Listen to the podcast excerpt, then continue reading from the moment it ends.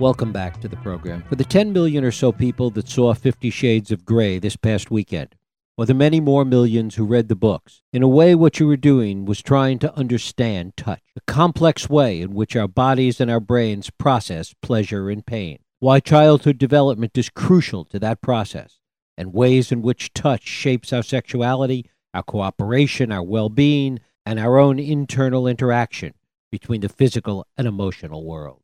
This is the world that our guest David Linden writes about in his new book, Touch. David Linden is a professor in the Solomon H. Snyder Department of Neuroscience at Johns Hopkins University School of Medicine. He served for many years the chief editor of the Journal of Neurophysiology. His previous best selling book was The Compass of Pleasure, and it is truly my pleasure to welcome David Linden back to this program to talk about his new book, Touch The Science of Hand, Heart, and Mind. David, thanks so much for joining us. Thanks for having me on again. Great to have you here. One of the things that, that you talk about is this sense of touch is less optional in some respects than some of our other senses. That we can be born blind and live a perfectly normal life or be born deaf, but not having a sense of touch is very different. That's right. And, and when I say not having a sense of touch in this context, it doesn't mean being born without the ability to to uh, receive touch information. Rather, it means you're born with a normal touch system, but uh, if, uh, as occurred in Romanian orphanages in the right. 1980s and 90s, you don't receive uh, uh, interpersonal touch in early life, then it turns out that there's a, a whole disaster that unfolds. So these these uh, these infants and toddlers develop con- uh, uh, self-soothing uh, motions, convulsive, repetitive rocking. They have attachment disorders. Their their cognitive development is delayed, and the problems are not just with their with their mental lives, the problems are also with the development of their bodies. So uh, they they grow more slowly and their immune systems are compromised and their digestive system doesn't develop properly. And uh, the good news is that a very small amount of touch early in life will reverse these deleterious effects. So if you can get into the orphanage while the child is small and give it a half hour a day of loving touch, that's enough to undo the damage. Uh, the bad news is that if you don't get there until after the kid's about two, basically the damage has been done, and and uh, the kids from these orphanages who didn't get loving touch uh, before age two uh, have this these host of problems that that persist their entire lives. And when we look at these problems, what does it tell us about this connection between physiological development and our sense of touch and the way it is processed in the brain? Well, what it tells us is that uh, we've had a very long human evolutionary history, and for most of that history, uh, we know that humans have been living in social groups, and so we're very attuned to all kinds of social cues, whether it's facial expressions or tone of voice or uh, decoding interpersonal touch. And uh, that touch is, is, is absolutely essential, not just in uh, early life for proper development, but uh, as we as we grow up, it's social touch is is the glue, the social glue that binds uh, sexual partners into lasting couples. Uh, it binds people in the family and and in the workplace and in the community. Appropriate social touch is uh, what fosters uh, emotions of trust and cooperation. So we don't really entirely understand the biology of why it is that you need interpersonal touch in order to develop properly as a youngster. What we do know is that it's it's incontrovertible that you need it and that it continues to have a role into adulthood. It does seem to sit on a rather delicate fulcrum in some ways because while touch the way we might think about it feels good most of the time. Too much touch, too little touch, too light a touch, touch in the wrong direction, all can have deleterious consequences. That there's a, a sweet spot to touch. Right. There's a there's a sweet spot in, in, in many uh, ways of thinking about it in terms of the parameters of a caress, but I think even more importantly, having to do with context. I think all of us can imagine that, you know, we don't want to be always touched by all people all the time. Mm-hmm. There are a lot of situations where where it's not really a good idea, and so I I, I think it's good to think about this as a, an example. Uh, imagine your sweetheart giving you a nice caress on the arm in a very quiet, connected, loving time. And then imagine that exact same caress with the exact same pressure on your skin, all the same physical parameters, but delivered in the middle of an argument. It's not just that they feel the same, but then upon reflection, uh, you think about them differently. They actually feel different.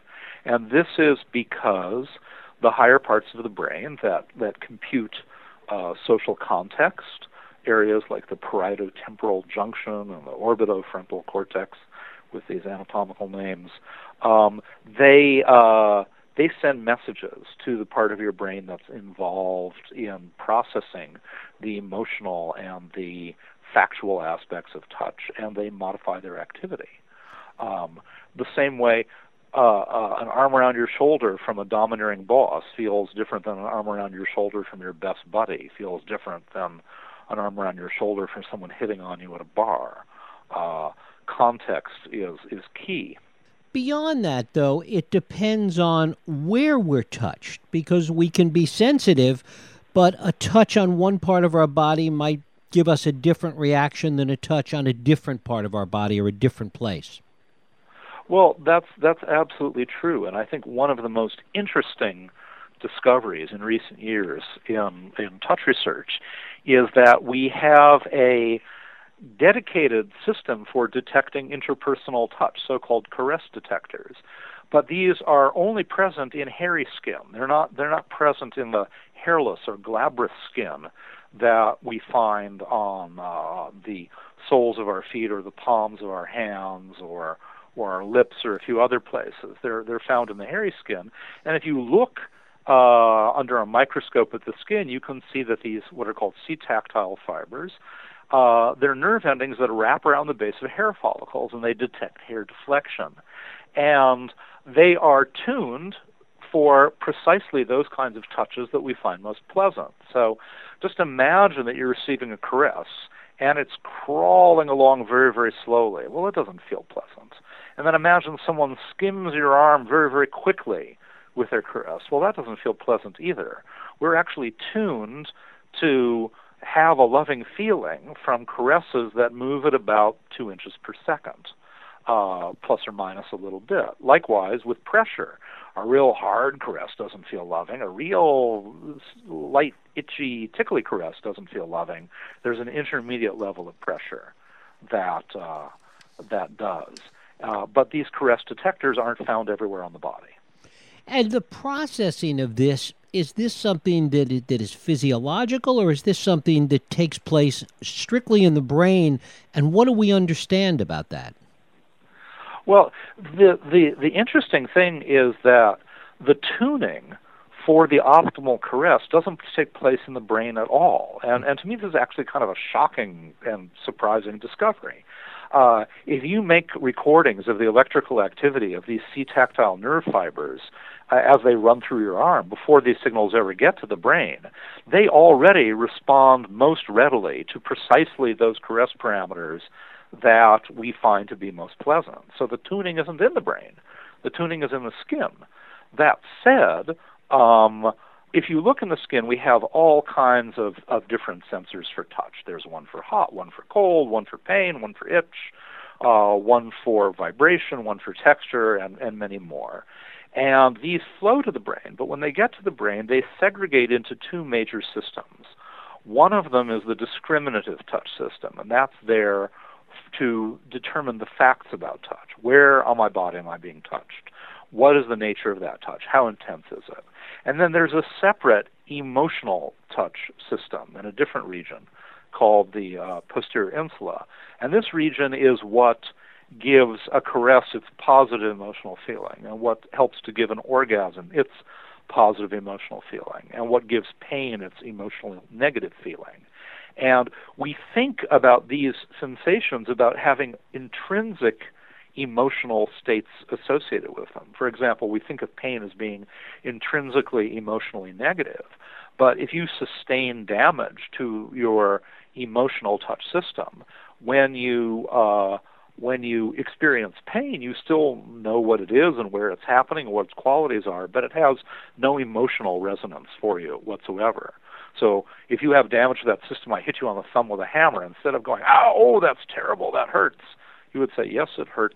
Um, it hurts a lot. It's on my thumb, in a very flat, emotionless voice. And how did these two systems link together, particularly as it relates to pain? Because their activity is simultaneous, we experience pain and, and all other touch sensations as a gestalt. The the the uh, it's only when there's damage to the brain that you realize that these are separate things uh, that are processed differently. So the same way you can get this phenomenon called pain asymbolia, where pain has no emotional resonance. And I should point out this isn't like masochism. People who are masochists, their pain has a lot of emotional resonance for them. It's just positive rather than negative. In pain asymbolia, people are, are indifferent to it. But the same thing happens in other sensations. So, for example, uh, if you have sexual stimulation, but the pleasure centers in your brain are damaged and the emotional uh, touch centers are damaged, you will have an orgasm that feels more like a sneeze than like what one would normally experience. In other words, it's it's convulsive, but but not compelling. Uh, we are used to thinking about orgasms as being positive and pain as being negative as as an intrinsic property, but this is a trick our brain plays on us. And what about the positive resonance of pain? How does that play out, and how does that relate to what you're talking about now? Yeah, so that's a really interesting question, and of course, very relevant to uh, Fifty Shades and, and, and, all kinds of things going on uh, uh, in the popular consciousness right now. So, we have a pleasure circuit in our brain. Uh, it's located in a brain region called the ventral tegmental area, and it involves neurons that release the neurotransmitter dopamine. And this is the core of our pleasure circuit. It's activated by eating food when you're hungry, it's activated by an orgasm, it's activated by smoking cannabis or drinking alcohol, a lot of these things that we think of as being pleasurable. But what's remarkable is that there are dopamine neurons in the ventral tegmental area that are also activated by, uh, say, a foot shock delivered to a rat, or by a an injection that produces an aching sensation in the jaw of of human uh, test subjects. And you might think, well, but why, why should this be? If this is the pleasure circuit, why should pain activate some of these neurons? And I think the thing to realize is that pleasure and pain are not opposites. The opposite of pleasure is not pain, it's ennui, it's boredom, it's being uninterested in sensation. The same way that love and hate aren't opposites. Uh, the opposite of love is indifference, not hate.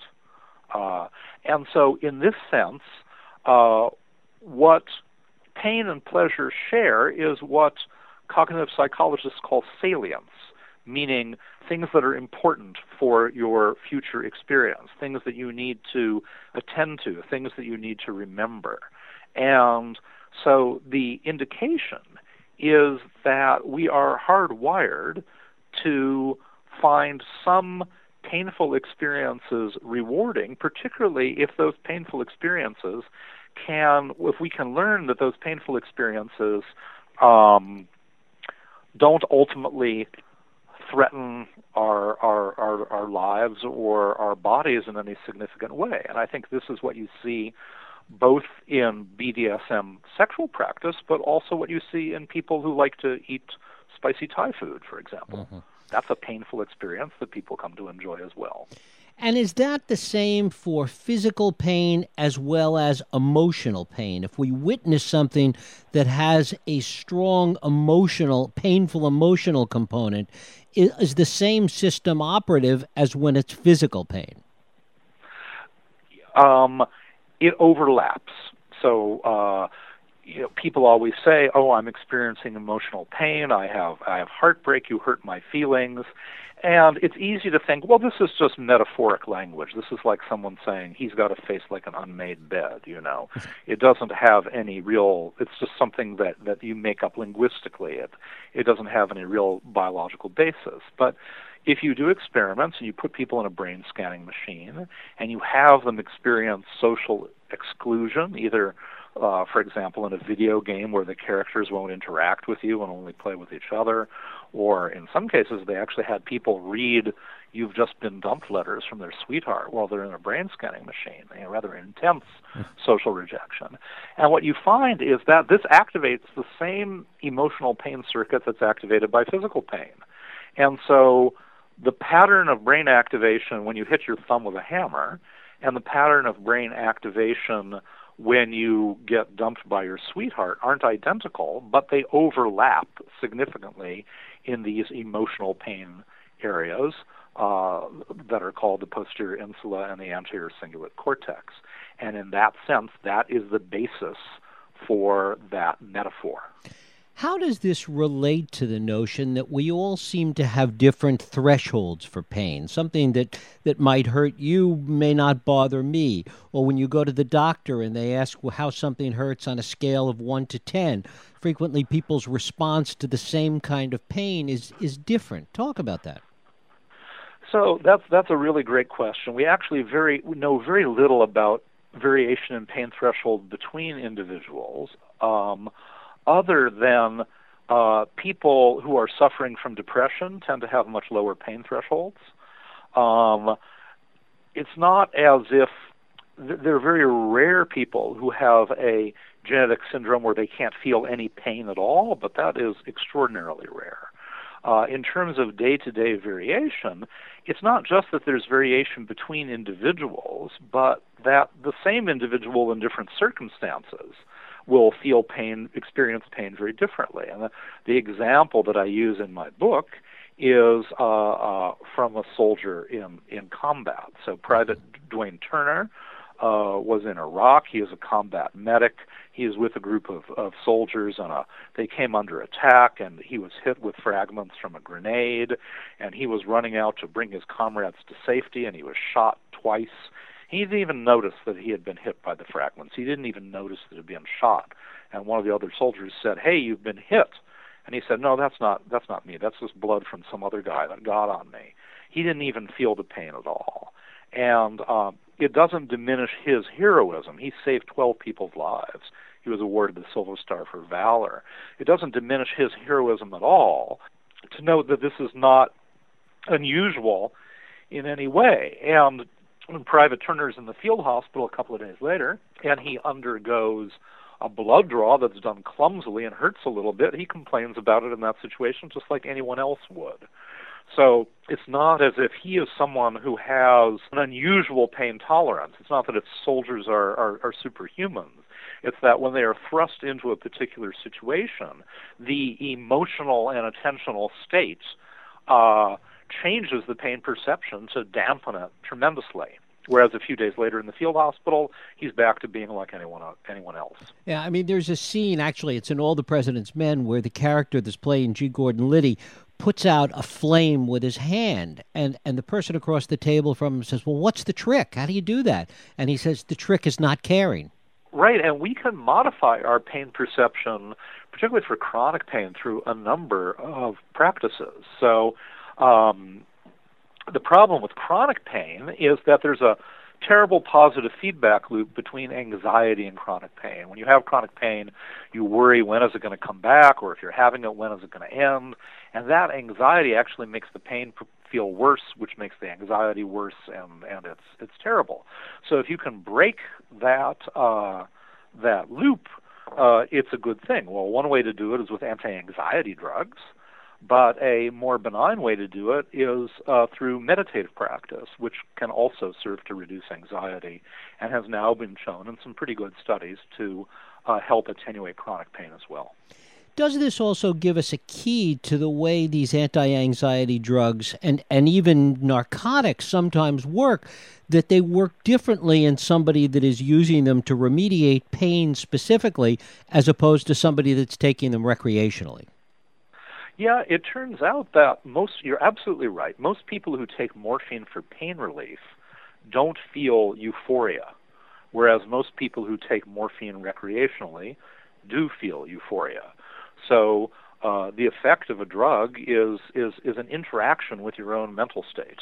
What do we still not understand between the emotional connection between pleasure and pain, the way in which emotional pain sometimes plays out? Well, uh, I would say there are some very interesting findings along these. Uh, uh, there are interesting findings along these lines uh, that I'm waiting to see if they can be replicated and followed up. One of the things that I read that was the most interesting to me was a study that claimed that uh, emotional pain can be dampened, but just by taking over the counter analgesics like uh, ibuprofen or or uh, or Tylenol. Um, uh, I th- I think that's remarkable if it's true. And what does that tell us about how these systems work and the idea that these are anti-inflammatories, basically? Well, what it tells us is that there is uh, a distinct link between emotional pain and physical pain. And, and in a way, this shouldn't surprise us because, evolutionarily speaking, if evolution ever has a chance to use something for two different functions, it will do that rather than create something utterly new. Uh, evolution is a tinkerer, not an engineer, is a famous expression by uh, the biologist Francois Jacob. And uh, so it's it's not that it shouldn't be that surprising in that evolutionary context that that emotional pain and physical pain overlap to a great degree. But the details of exactly how that happens uh, are hard to come by because you know emotional pain is something that you've uh, you've really got to study in humans, and in humans you're very limited as to what you can measure in the brain. You have to use brain scanning machines, and brain scanning machines are very crude. They're slow. They have poor spatial resolution. Uh, with a rat, you know, you can do things like like record activity from individual neurons with an electrode, but you can't ask them about their emotional lives. What about aging in this process? One of the things you touch on is that our sense of touch gets worse as we get older. How does that relate to some of the other things that we have been talking about and how they play out as we age? Well, yeah, the bad news is that you have the most number of touch nerve endings when you're 20, and then we lose about 1% of them every year thereafter. And it happens so gradually that you don't notice it when you're young, and you don't notice it when you're middle aged. But by the time you're old, uh, it's it's an issue, and you you lose all the different kinds of touch endings. You lose sexual sensation, but you also lose pain. You lose temperature sensation, but also light touch and vibration. And uh, this is manifest in a number of ways. So, for example, old folks who are in institutional settings often get bed sores, and the bed sores you would think would be horrifically painful and would be reported right away before they get bad. But because uh, they've lost so much of that pain sensation, that's that's part of the reason why you have to be really attentive when you're a caregiver in that situation. Another situation where this comes up has to do with falls. So there's a lot of reasons why elderly folks are are, are subject to to terrible falls, uh, having to do with balance and muscle weakness. But one of the reasons is that the touch sensors in the soles of your feet are diminished, and as a consequence, it's harder to feel the ground under your feet, and uh, as a consequence, it's harder to adjust your stance properly uh, in a way that would keep you most stable. I think perhaps most important uh, in aging is the fact that a lot of elderly folks don't get a lot of interpersonal touch. You know, maybe their partner is gone, uh, their their their family isn't around very much. If you're in an institutional setting, you may not really get very much loving touch. And in this context, it's really been shown that a number of things are very valuable. Uh, massage therapy is really good in these situations for alleviating uh, uh, depression and anxiety and social phobias and uh, uh, reducing problems in, in people suffering from dementia.